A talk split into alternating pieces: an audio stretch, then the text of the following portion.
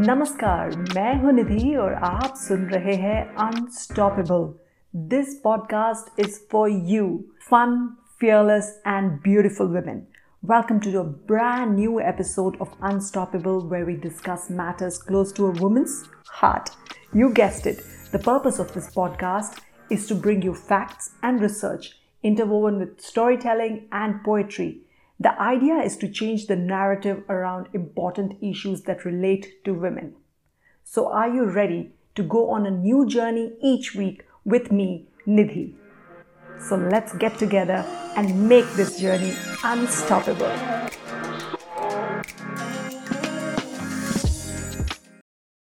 In the previous episode, we discussed the contribution of mothers in the economy and how we could support them in following their passions and dreams. आखिर माँ होना सज़ा नहीं लगना चाहिए as it is rightly said happy mother is equal to a happy home so let's make mother's happy and value there contribution. From this episode onwards, I would also be releasing a news brief between my regular podcast cycles because often as women we get so busy that we forget to tune into the news. And if we want to be unstoppable, we have to be well informed and aware please have a listen to the news brief and let me know what you think of it. In today's episode, we are going to be talking about an often ignored section of our society, the domestic help. जी हाँ मैं बात कर रही हूँ हमारी काम वाली by की In some countries, they are called au pair, nanny, or domestic help. It is estimated that there are between 53 million and 100 million domestic workers worldwide, and 83% of them are women. So it's important to work on this issue and realize what are the key challenges faced by this sector and also what we could do to help. For context, this number is almost the size of Germany's population and 14 times the size of Singapore's population. Despite its size, this section of the population is open to exploitation. Why? Because it's informal and unorganized. In recent times, however, because of COVID 19, we have woken up to the importance of domestic help. You must have seen many people posting pictures of doing dishes, cleaning their homes, and even celebrities such as Katrina Kaif, who's a famous Indian actor, has posted shots of doing household chores.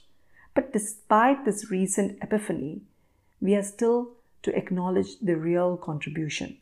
So, in today's podcast, I will shed light on the issues faced by this class of workers and why it's important to treat them well and how a simple girl from India who worked as a domestic help changed the perspective of a new mother.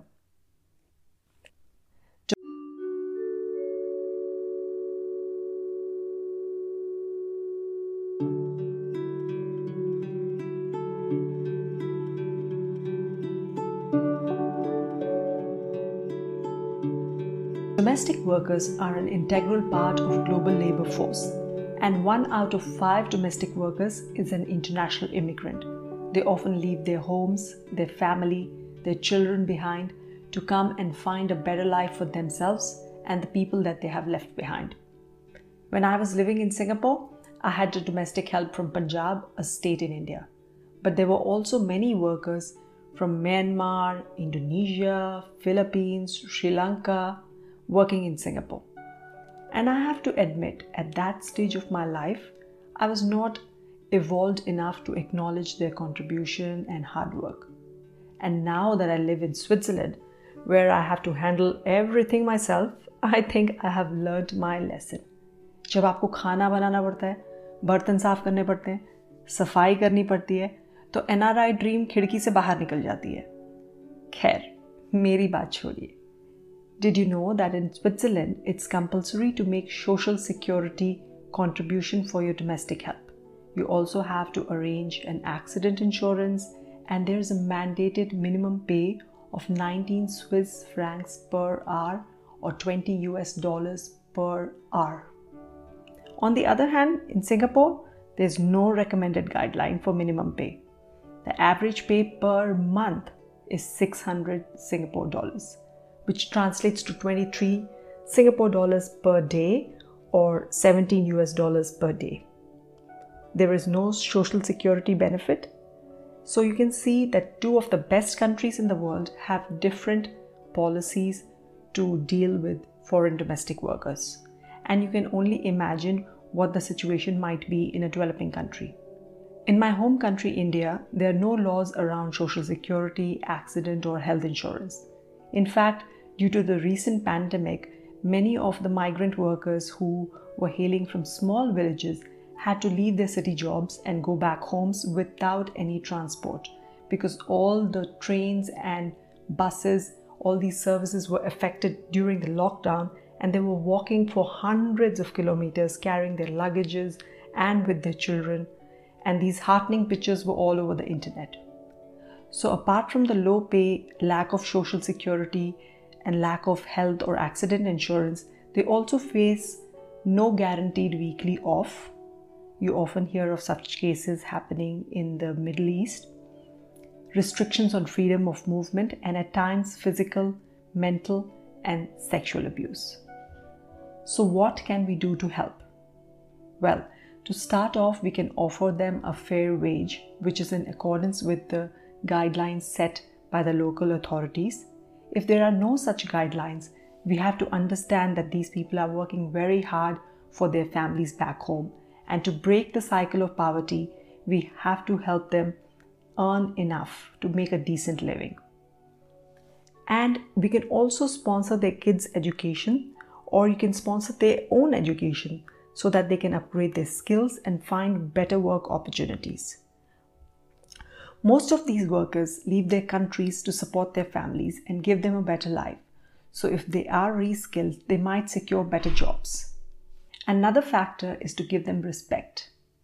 That is something which does not cost much, and everybody can do that.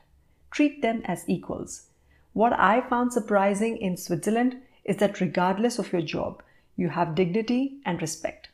Switzerland में चाहे आप चौकीदार हो सफाई कर्मचारी हो building construction में काम करते हो ओपेर हो, यानी कि नैनी हो, आप सबको एक अच्छी तनख्वाह मिलती है और सम्मान मिलता है, जो कि अक्सर इंडिया में और एशिया में काफ़ी बार मिसिंग रहता है। ये बहुत ही आसान और साधारण सा दिखने वाला कदम किसी के लिए बहुत मायने रख सकता है। जब आप एक दूसरे इंसान को वो सम्मान देते हैं, जो उसे कहीं से नहीं मिल रहा, वो आपको सम्मान वापस देगा। So let's practice this very simple step of giving respect to everyone despite and in spite their profession. In today's story, I share the story of the simple girl Aman, who's from Punjab and who works as domestic help in Delhi. बहुत ही प्यारी सी एक लड़की अमन जो कि दिल्ली में काम करती है उसकी ये कहानी है तो आइए सुनते हैं आज की कहानी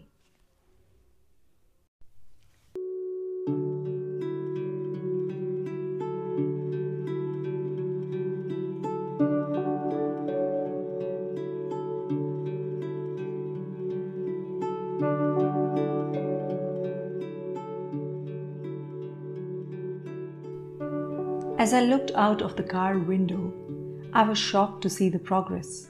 A modern, efficient airport, high rise buildings, and an urban rail network. I was 10 years old when I last visited my grandfather's ancestral home in rural Punjab, India.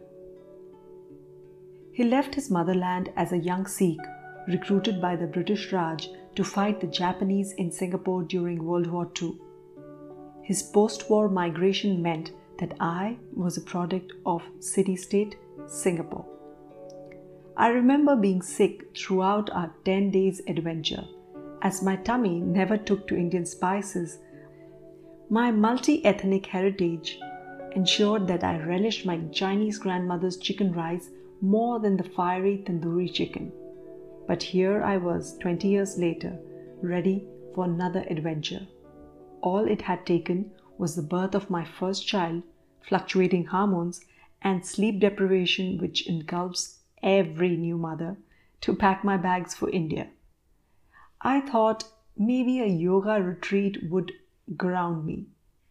Leaving my mum and husband in service of the boss baby, I boarded my flight. When I reached my extended family's apartment in Delhi, The entire family was there to greet me. I also learned it was a public holiday celebrating the birth of Guru Nanak, the first guru of the Sikh religion. I recalled all the stories from my grandfather about the bravery of the Sikh gurus. The house was being decorated with oil lit lamps, flowers, similar to the tradition of Festival of Lights, Dipavali. I was invited to join them for prayers at the Gurdwara, the Sikh temple, but I was too tired from the travel and still reeling from mommy guilt. And I look forward to sleeping like a baby, which is an oxymoron, by the way. So I just crashed. When I woke up, it was 6 pm, and only Aman, the housekeeper, was around. Luckily, she spoke basic English and I made up rest with my broken Hindi. She offered to take me to the Gurdwara nearby. On the roads, I could see chaos traffic crisscrossing in all directions, persistent honking, little kids running on the roads, bare feet trying to sell knickknacks, pollution, noise. Ah, that is India.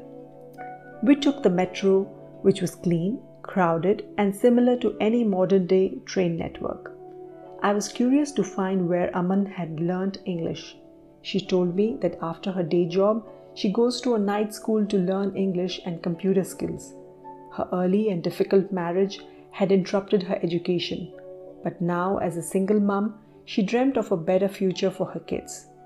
Despite her struggles, I was struck by her genuine smile and happy disposition. As we approached the Gurdwara, I could feel the festivity in the air. The entire street was decorated with strings of suspended lights. There was a sound of kirtan in the air, rows of flowers, and hundreds of lamps placed around the Gurdwara by devotees. There were volunteers collecting visitors' shoes, cooking, and serving langar, which is free food from the community kitchen of the temple, and cleaning up. As we entered the Gurdwara, we covered our heads with scarves and proceeded to pay respects to the holy book, the Guru Granth Sahib, which was adorned by a red velvet cloth with gold embroidery. The fragrance of flowers in the air, combined with the hymns of Kirtan, filled my mind with peace. Clearly, music is a universal language which speaks to you even when one does not understand the lyrics fully. Later, we were served Kara a warm, sweet tasting food made of semolina or wheat flour and laden with sugar and ghee, which is clarified butter. Later in the community kitchen, we all sat on the floor to break bread with the congregation. This serves as a reminder that the same light illuminates in our hearts despite our varied socio-economic background and ethnicities. As I sat there eating simple Indian food, I contemplated in the past few months, which were a roller coaster of emotion. Then I noticed Aman's smile and realized that although suffering is universal, it's our attitude towards it that makes us unique. And Aman means peace. And I hoped that I would be at peace with my new status as a mother. Everyone has troubles some show, some hide. If it lightens your heart, don't keep it inside. As Buddha said, suffering is universal. But why me? I ask. But when I bother to listen, I find the answers hidden behind each smile and each teary eyed. And maybe, and just maybe, in accepting that suffering is universal, lies my freedom.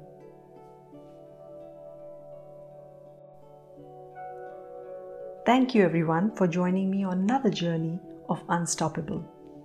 मुझे उम्मीद है कि आपको ये कहानी और आज का टॉपिक पसंद आया होगा आप यदि मुझे कांटेक्ट करना चाहें तो आप मुझे लिख सकते हैं at get real amma at Gmail dot com get G E T real R E A L, Amma, A M M A. Get Real, Amma at gmail.com or my Instagram handle is the same, Get Real Amma. You can find me there as well. So until next time, my beautiful ladies, be unstoppable.